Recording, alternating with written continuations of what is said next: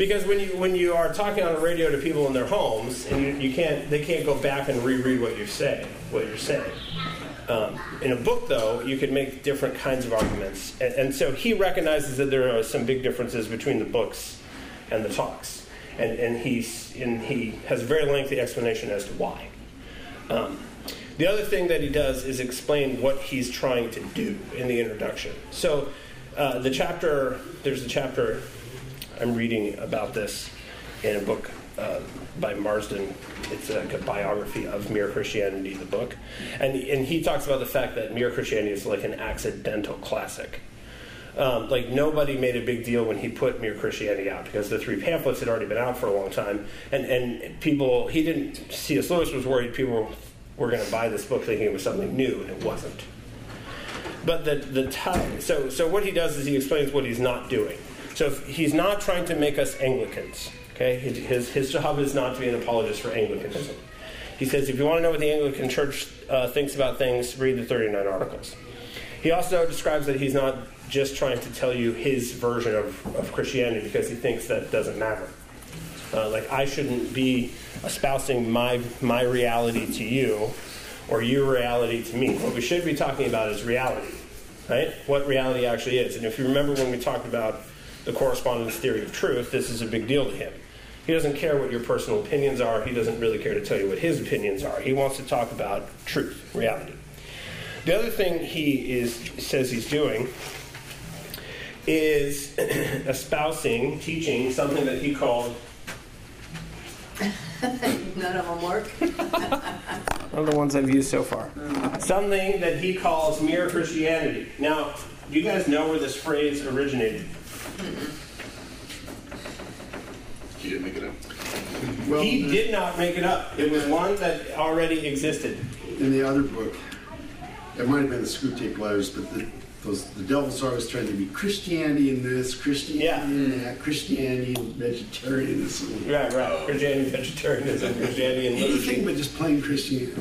Yeah, so this idea pops up several times. He talks about it in the introduction to um, the translation of Incarnation by um, Athanasius. We read that essay. It's called uh, On Reading Old Books.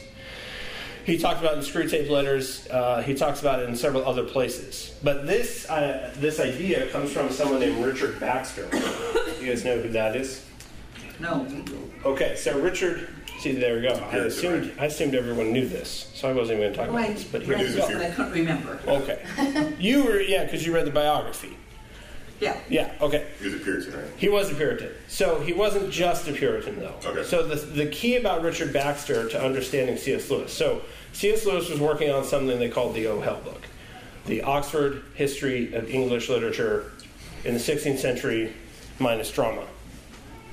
That's the title of the book. I actually finally have a copy next door. I can show it to you. Wow. It's beautiful. It's a beautiful book. anyway, I finally own a copy.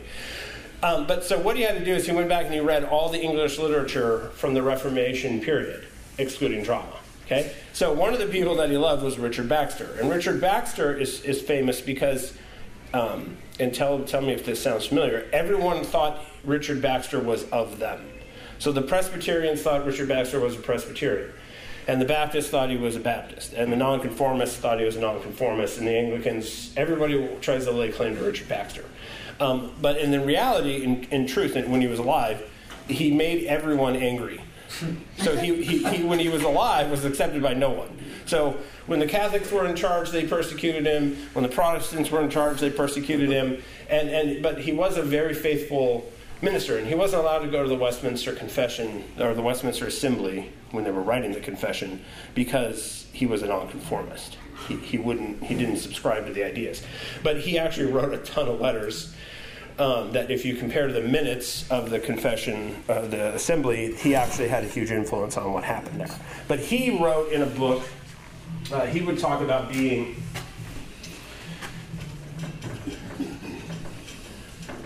A mere Christian. So he, he writes this phrase all the time. So C.S. Lewis, in his research for the O. Hell book, sees Baxter talking about this idea.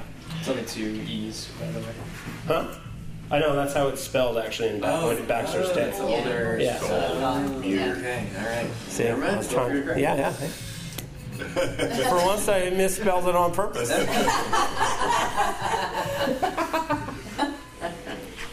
so, what, what Baxter thought in his day, given, given the fact that they had just been through all of the trouble that they had been through over the, after the Reformation period, lots of Christians died.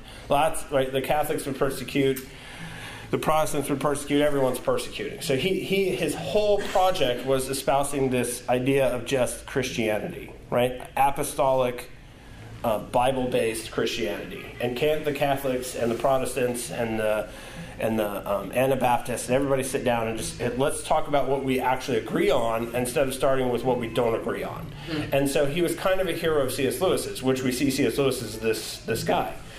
So when C.S. Lewis had written the more the later Beyond Personality, once he starts getting into the actual theology, okay, when he's not just making apologist arguments, he sent the manuscripts to a Methodist, a Roman Catholic, a Presbyterian, and an Anglican minister. And he said, Read this and tell me if you guys all agree. And for the most part, everyone agreed with what he had to say. So C.S. Lewis at this point, funny enough, is somebody that everyone lays claim to. So Eastern Orthodox people think he was a closet Eastern Orthodox. The Catholics think he was an Anglo Catholic, uh, which he wasn't. Um, American evangelicals think he, uh, we, you know, they, they joke about how we don't have saints, but we really do. You know, C.S. Lewis is one of them. Spurgeon is another. Yeah. Um, so we tend to have saints, but they're all Englishmen or Irishmen. So this idea about mere Christianity was really important to him because he thought it was something that Christianity needed badly. Was a rallying point for everyone who takes Christianity seriously to come and agree on these ideas so that um, they, they would be more effective uh, in the world, opposed to always being so schismatic. So, in the introduction, he says some interesting things. Uh, he says, for example, For I'm not writing to expound something I could call my religion, but to expound mere Christianity, which is what it is and what it was long before I was born, and whether I like it or not. So, this is what he wanted. He wanted Christians to agree on what's true or not, and it was true before we were born, it'll be true after we die. So th- this turns out to be something not only positive but pungent, divided from all non Christian beliefs by a chasm to which the worst divisions inside Christendom are not really comparable at all. And I, I find that quite refreshing to read. So, um, can you read that sentence again, please? I will. Uh, it turns out to be something not only positive but pungent, divided from all non Christian beliefs by a chasm to which the worst divisions inside Christendom are not really comparable at all. Yeah.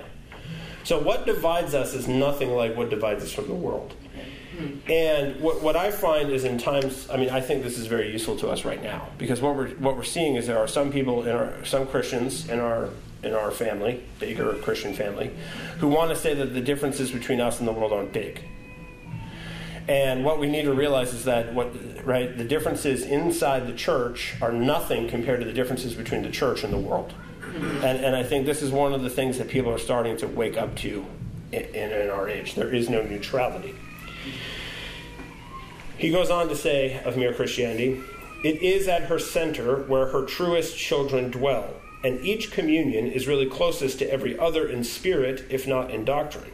And this suggests that at the center of each there is something or someone who, against all divergencies of belief, all differences of temperament, all memories of mutual persecution, speaks with the same voice. Okay, so what is he essentially saying there? Does that remind anyone of a particular Bible verse? Something Jesus said about himself? Something about sheep at the center of all of, of, of Christendom, all the denominations are actually closer to one another than we realize because at the center of all of them, whether you're a Greek Orthodox, a Roman Catholic, a Protestant, a Presbyterian, whatever, the people who really know Jesus are all more alike one another than they are dislike one another. And, and I find that this is actually completely true. Um, there are men that I know who love Jesus, and, and it doesn't matter what denomination they're in, or even what communion they're in. I recognize them when I meet them. Um, and, and, so Jesus said, right, the sheep hear my voice, and they follow me. So you have at the center of Christendom sheep following his voice. Now, now you know why all the differences then. And he talks about the fact he, he's not here to discuss that. He's like, usually controversies amongst Christians come down to ecclesiology and history. Who's in charge and how did they become in charge? so you're talking about ecclesiology and, and yeah, and history. How did we get here? Um, because even amongst, you know, it's really funny with the Eastern Orthodox guys and the Roman Catholics. Because all they're talking about is who's po- po- pope, excuse me, whose pope is ultimately the chief pope. And all the Eastern Orthodox guys say, well, the Roman, the Roman pontiff, okay, the, the bishop of Rome, is superior to all the others but not like the way the Roman Catholics make it seem. You're like, what is it? I don't know. That's not helpful to me. As an outsider, I don't understand that at all. Okay, now what we what we call this um, is ecumenical. This is an oh my gosh, it's such a difficult word. Ecumenical movement. Okay, and that's this idea that at the center of all denominations, there's more that unites us than divides us. Okay, um, Iran or I. Irenists, they call these guys. There's this movement now, I think Irenists. I, it's a really weird word, but and I'm not really sure where it comes from. But the, there's this group of guys, the Kuyperian. If you ever, if you, you guys listen to podcasts and stuff, stuff, no, okay. Well, there's the Mere Orthodoxy is a website. Um, the Kuyperian something something. There's these guys in the CRC and all these other denominations who have teamed up in these different groups, and this is what they're going for: Mere Christendom. Um, and Doug Wilson, of all people, talks all the time about Mere Christendom about restoring mere Christendom. Okay, so this idea I think also is really interesting. He talks about it in reading old books.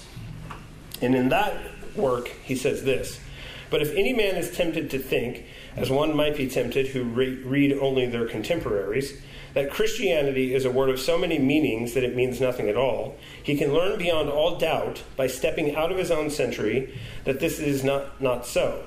Measured against the ages, mere Christianity turns out to be no insipid interdenominational transparency, but something positive, self consistent, and inox. inox inox. I want to know what the word is. I know. I, I, on Friday, I had to have um, Natalie, her sister, read this work because I couldn't even read her. Inexhaustible. Thank you.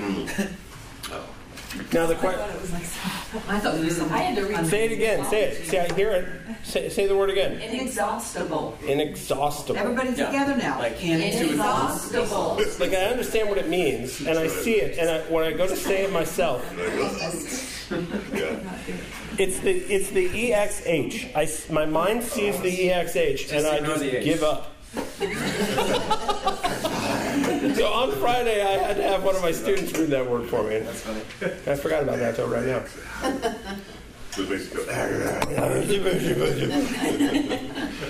go, So he also said um, in reading old books that he he uh, hated it because he loved literature, and when he was a unbeliever and he was reading this literature that he loved, he would he would read Dante and he would read. Um, Richard Hooker, and he would read the Puritan Bunyan, and he would recognize this mere Christianity before he was even a Christian. He hated it. He's like, these people all seem to be drinking from the same well, following the same voice. And he he said that he recognized this before he became a Christian. So then, once he was a Christian, this was a big argument for him about what might unite Christians. There is this voice at the center. His, his voice is Jesus. Okay. Um, so one of the one of the ways he, at the very end of his introduction to Mere Christianity, he explains this whole thing using a handy metaphor because it's C.S. Lewis. Of course, he does. So he says it's a doctrinal hallway. He has this very lengthy explanation about how what he's presenting is a hallway. So there's a house, and, and the house has all these rooms, and in the rooms you're going to find fires and people and conversations and liturgies and communions. But the hallway to get into all those rooms is what he's talking about. You come into the house, into the hallway, you're a Christian. What door you go through after that is kind of your own business. Please pray for the people who are still standing in the hall. Please pray for the people in the other rooms. But all he wants to do is, is, is bring people into the hallway. That's his whole project with the book Mere Christianity. And that's why it's been so potent and powerful. From Chuck Colson, who was converted reading it, to they literally, I think, Wheaton is a college. They actually keep a list of people. You can go there and give your testimony about how you were converted reading Mere Christianity. Um, and they just collect these stories because so many people have been converted reading it. So many people have come into the hallway, which is exactly what he was hoping to do. What is amazing is how successful he was at it. Um, okay, so now what we do is we turn. Uh, the two videos were actually end up being chapter one and chapter three of his um, book. And then in, in chapter two is just he deals with some um, arguments against what he's saying. And, and if we have time, we'll talk about uh, the argument about witches. Um, Well, you guys used to burn witches. It's like, uh, yeah, we did. Anyway. okay, so I'm just going to ask some questions now. We're going to open this baby up. We're going to talk about what you guys have learned thus far, and explain the first two these first two videos to one another. So the first question is, what is the everyday behavior that Lewis bases his entire argument on? What's at the very heart of this? He opens the whole thing up with an everyday activity that we all participate in. What is it? like appealing to a standard. law. We Hold on. Quarrel. That's it. We argue with one another. No, we don't. Catch 22. Quarrel. I already know how to spell quarrel. We couldn't read it anyway, so it's okay. I know. Okay, Hold on. A-R. We'll start with a Q. Just keep talking. Oh, okay. That's better, thanks. Okay. So, what are some quarrel? What are some examples of quarreling? Um, I was there first. I was there One, first, right? Or, Yeah, it's easy if you have kids. yeah. Because you're like, it's my, it's my seat. What if someone did that to you? Yeah, what if someone did that to you? And and what's funny is if you think about this, like lots of examples with little children. Yeah. But what I see all the time on Facebook is this argument. Well, if the Democrat, if the Republicans did this, the Democrats would freak out. And this is like, I'm like, can anybody come up with a better argument than this? This is like the number one argument right now. if the shoe is on the other foot, yeah, I'm sure they would freak out. Yes, I'm sure they would. Think higher. Yeah. So, do you guys, as adults, have examples? What are Laura? How do you quarrel with people? I live alone. What? I have to look in the mirror to fight. You have to look in the mirror to fight? I don't know. I've quarreled with you a few times. Were you not here for his sermon last week? Ooh. No, I was not. Yeah, yeah. And I was told I probably didn't want to hear it. Yeah. No? There was there was some uh, under the breath quarreling. There was some under the breath quarreling. Well, like women do it passive aggressively. Yeah. They won't outright quarrel with you. They will give you the silent treatment, Yeah. which a silent quarrel apparently is rather frustrating to men. Yeah. It can be. now, wait, are you making a generalization or are you saying Of spe- course. specifically from last week? Steve Brown said if I followed that sermon up with a sermon on tithing, then the church would diminish. No. Laura, you should really go back and give it a listen. said, It was okay. I said, I said I was at Signal Land. and It was a said, I- doozy. I wanted. I said, how was the sermon? You know, what is, did you talk about? And I said, because I want to listen to it. And Steve says, no, you don't. So I'm a little. Yeah, reluctant. I, I Because went. It might uh, annoy me when it's in there. Yes, totally. Um, yeah, it's funny. Uh, I, now I don't know how to move on from that. Yeah. I, I, I, I checked down massively this week. We're just going to go back to 1 Samuel 31 and just talk about the text. Yeah.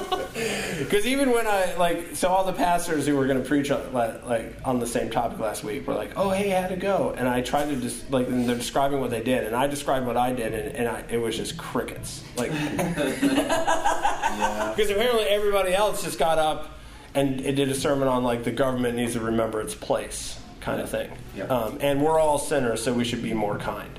And, and it was sort of like, I don't know, I wasn't super. We're, we're recording this part. I wasn't super impressed. We should take this part out. but I may have overdone it. Anyway, so here, see, we're quarreling. We quarrel. Yeah, you go I'm listen to. opinionated, so yeah, I just Yeah. speak my mind. So Yeah. yeah. And what are you appealing to? Right? When you find that people are not Your, your sense of right and wrong. Your sense of right and wrong, mm-hmm. right? That's what we're all appealing to. Mm-hmm. Now, how is the law of gravity and the law of human behavior different? Okay, so he goes on to make his point about the human, the law of human behavior, he compares it to several different things. The first thing he says is it's not like gravity. Well, gravity is just a description of what happens. Yeah. It's not actually. You can't disobey it. It, it, its laws are the same wherever Yeah. and whoever But it and never changes. Yeah, is being affected by it. right. So do, do, do rocks decide to fall? Nope. And can they in any way resist them? Nope. No, and when we resist the laws of, of gravity, what are we actually doing? Right? Like, how does an airplane defy the laws of gravity? We're using other forces in physics. Yeah, you're Yeah, using it's other using forces. other it's using other laws, Other- right? Right, right. Yeah. So, so, and, and when you when you excel at a particular rate, and the thing is shaped a certain way, and it Right, weighs a certain amount, it's going to it's going to now defy gravity. But the forces of gravity are actually what's working on it to make it work. Right? It's not like you bypass gravity entirely. You're harnessing gravity and other forces in order to lift the thing off the ground. Okay? Um, and nobody and nothing decides to defy the law of gravity. It's like you're falling downstairs, you're falling downstairs. Unless Okay. What's that? Unless you're Elijah. Uh, yeah, exactly. Now, um, how is the law of human behavior uh, and, and mathematics similar? So he first says that gravity and the law of human behavior are different. He then says mathematics and the law of human behavior are similar. There, there's to a degree universal no matter where you go. Yes, right? So is 2 plus 2 always 4? Okay, and what happens as soon as 2 plus 2 equals 5? That actually, if you could actually make that happen, what happens to like the fabric of uh, creation? 2021? Yeah, yeah, yeah. right? So you have these universal uh, laws of human behavior. And what happens when you defy them? Well, the same exact thing, right? If you disobey them, the same exact thing happens is, is if you make 2 plus 2 equal 5 chaos. Right? Like, and what do we see right now? We see utter chaos. There's no such thing as a, as a woman, but by gosh, we're going to have women's rights. Right? And, and it's like, are, are we going to have women's rights? Are we going to have women at all? I don't even understand what we're talking about anymore when it comes to this. Um, yeah. Okay. So, um, did you guys see this? What, what's his name? Matt Walsh. Yes. Yeah. Okay. So he was on some show, Dr. Phil. He's on Dr. Dr. Phil. Yeah. And he's trying to get the transvestites to, to to define the word woman. And like, not only can they not define what a woman is, they won't or define, can't define it. They're like aghast that he would ask such a thing. Well, they did the common trope that they do now. It's not for me to define. Yeah. It's for you to define yourself because we all define our own truth. Right. We all make up our own. And, truth. and you know, Dr. Phil's just sitting there like, whoa. and the dude has long hair, makeup, and a beard. and a on. beard. That was my favorite part. Yeah. Like, yeah, and the whole conversation, it's like Matt Walsh doesn't know what to do. Like, after a while, he's like, okay. And we all know that that argument is circular and terrible. Right, Yeah. right. But we have no. No, we don't have What else no can we say? answer to it. Yeah. But at a certain point, you do have to like. I- I wanted Matt Walsh to just sit and let the guy, like, the more you Talk let yourself into a them, yes, Yeah. Yeah, keep going with that argument, Tell me more. yeah, yeah. even though that person has convinced themselves they Mm-hmm. have won. Everyone around them who's not fully bought in sees yeah. Insanity. Totally. The insanity. Insanity. Two plus two equals five. Yeah. And I mean, and this is the same thing with market. Like, if you don't have property rights, um, the same thing happens, right? You have like property rights, like people owning things. I have something and this is mine. You have something and that's yours. Is a law of, of human behavior. It's a law that exists, just like two plus two equals four. And as soon as you take that kind of thing away, it's chaos. It's total chaos. Um, and and so this is it's very helpful to explain it. It's like mathematics, right? It just is there. You can't do anything about it. Math math is true when we were it, all of the math was already true when I was born. It will still be true when I am dead, and I can't change it. Okay, so why does he think that we feel the law of human behavior weighing down on us? What he says, people prove all the time that the law of human behavior is weighing down on them. And what does he use to prove that?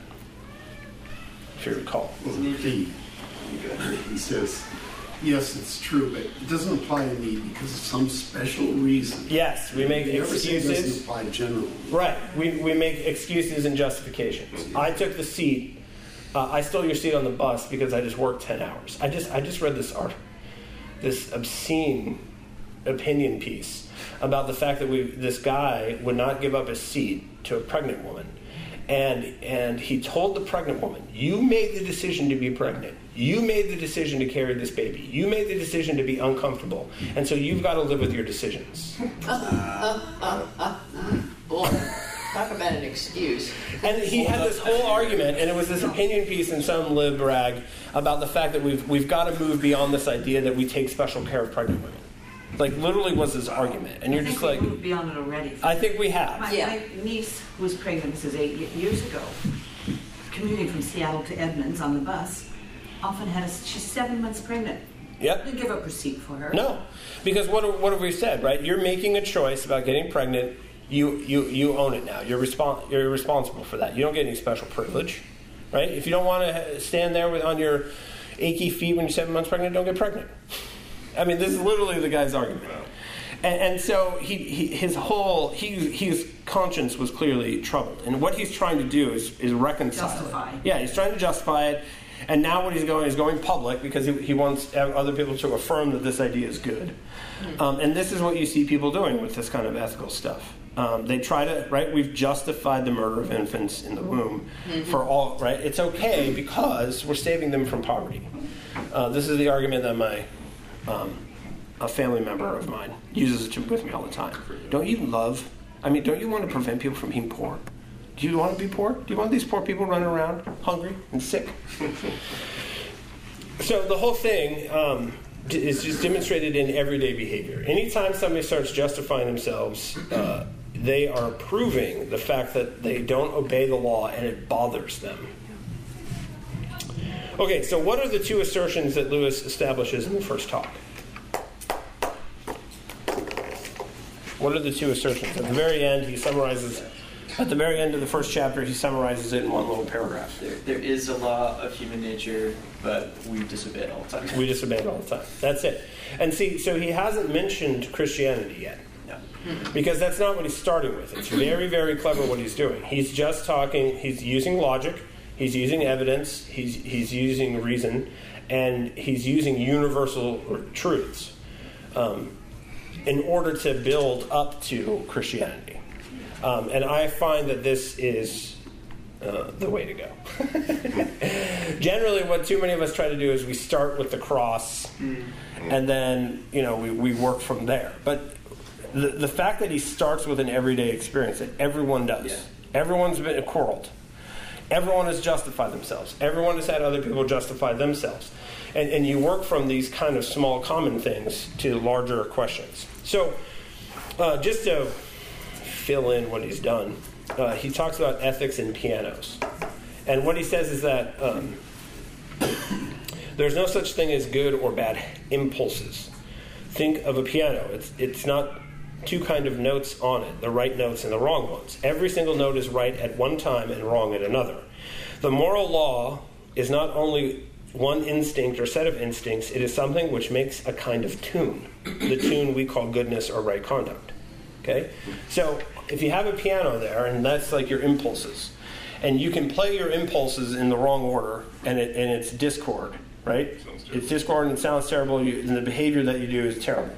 You play the right impulses in the right order, and it makes a beautiful uh, music. Right. So this is why marriage, covenanted marriage, monogamous marriage, is a beautiful song.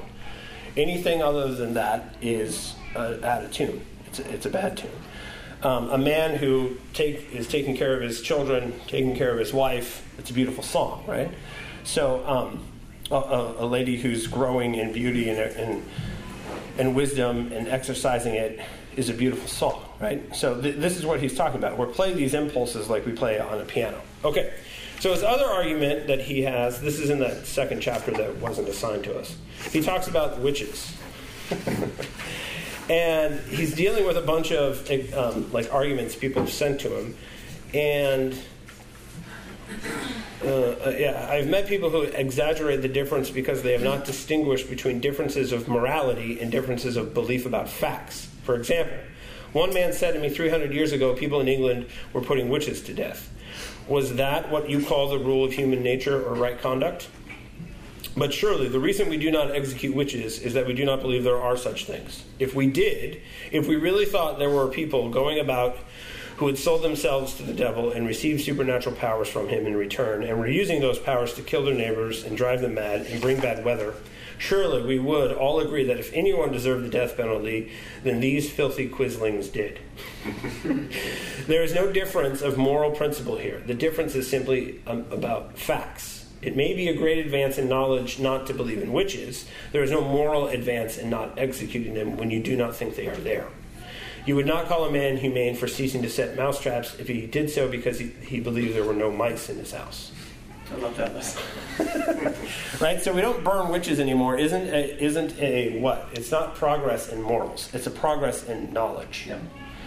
Um, because we understand how these things work. Now, are there witches? Sure, there are women who make covenants and they're Wiccans and they all this crazy stuff. But we're not standing out with all these dead pigs in the backyard blaming the woman who lives down on the edge of the woods because she's weird. Um, which, I mean, a lot of the witch hunting back in the day, the, yeah, we don't understand what's happened to us, therefore you must be a witch.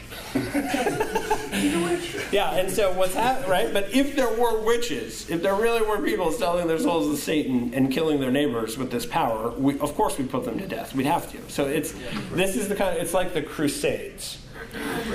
People. Are you referring to like the behavior in the '60s, though? What do you mean? Because now there's just this whole um, slew of people on TikTok because one person who has a verifiable multi-personality disorder, Mhm. now all of a sudden there are a thousand people with this disorder, and it's clear some of them are demon possessed. And if one of their personalities did something in our justice system today, they would just be declared Right. mentally disabled and they wouldn't be put to death Right. because they did not know what they were doing. Yes. So I would say. So Lewis's argument for the 60s in the time, or is he referring back to the 300 years? Well, I mean, I think he's thinking, he says there aren't witches. And I would say that's where I would argue with him. I think you have to be careful there because it is true. People who, um, the spiritual realm, especially if you do any kind of counseling, is something that people dis, just like, dis, they're, we're modern materialists who don't think it exists. Yeah.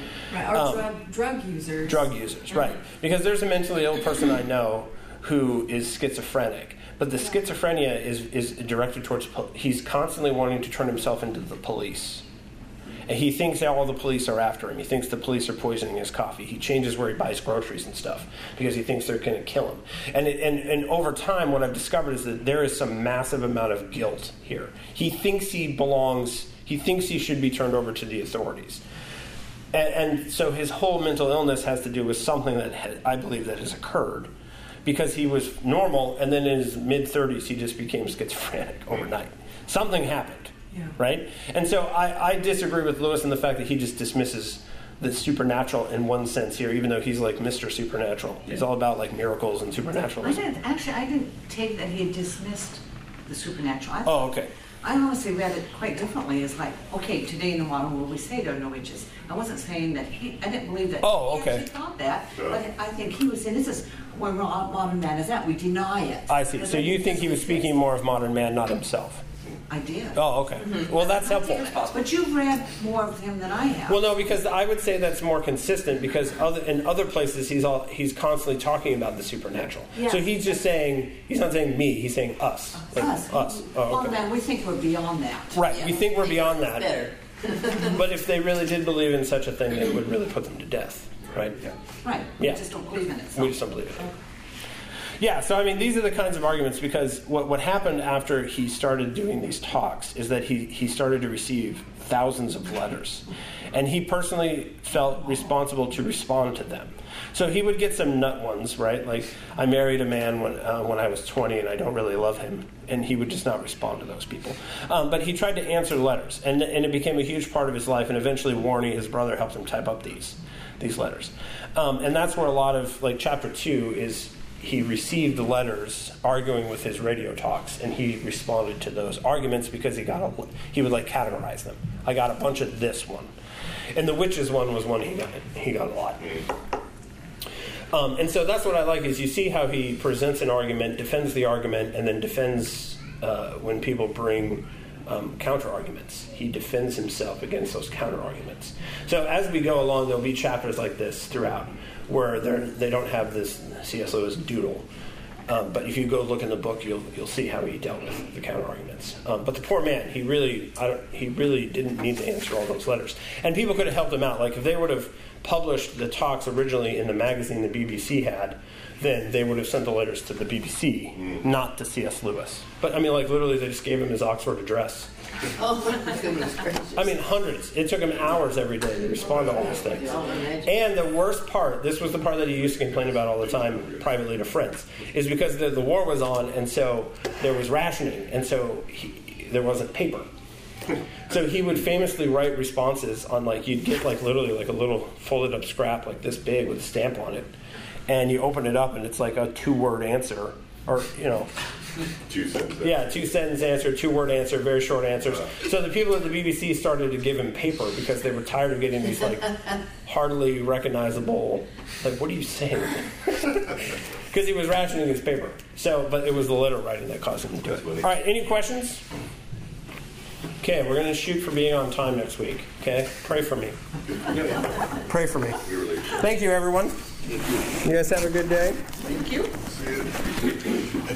Pray us out.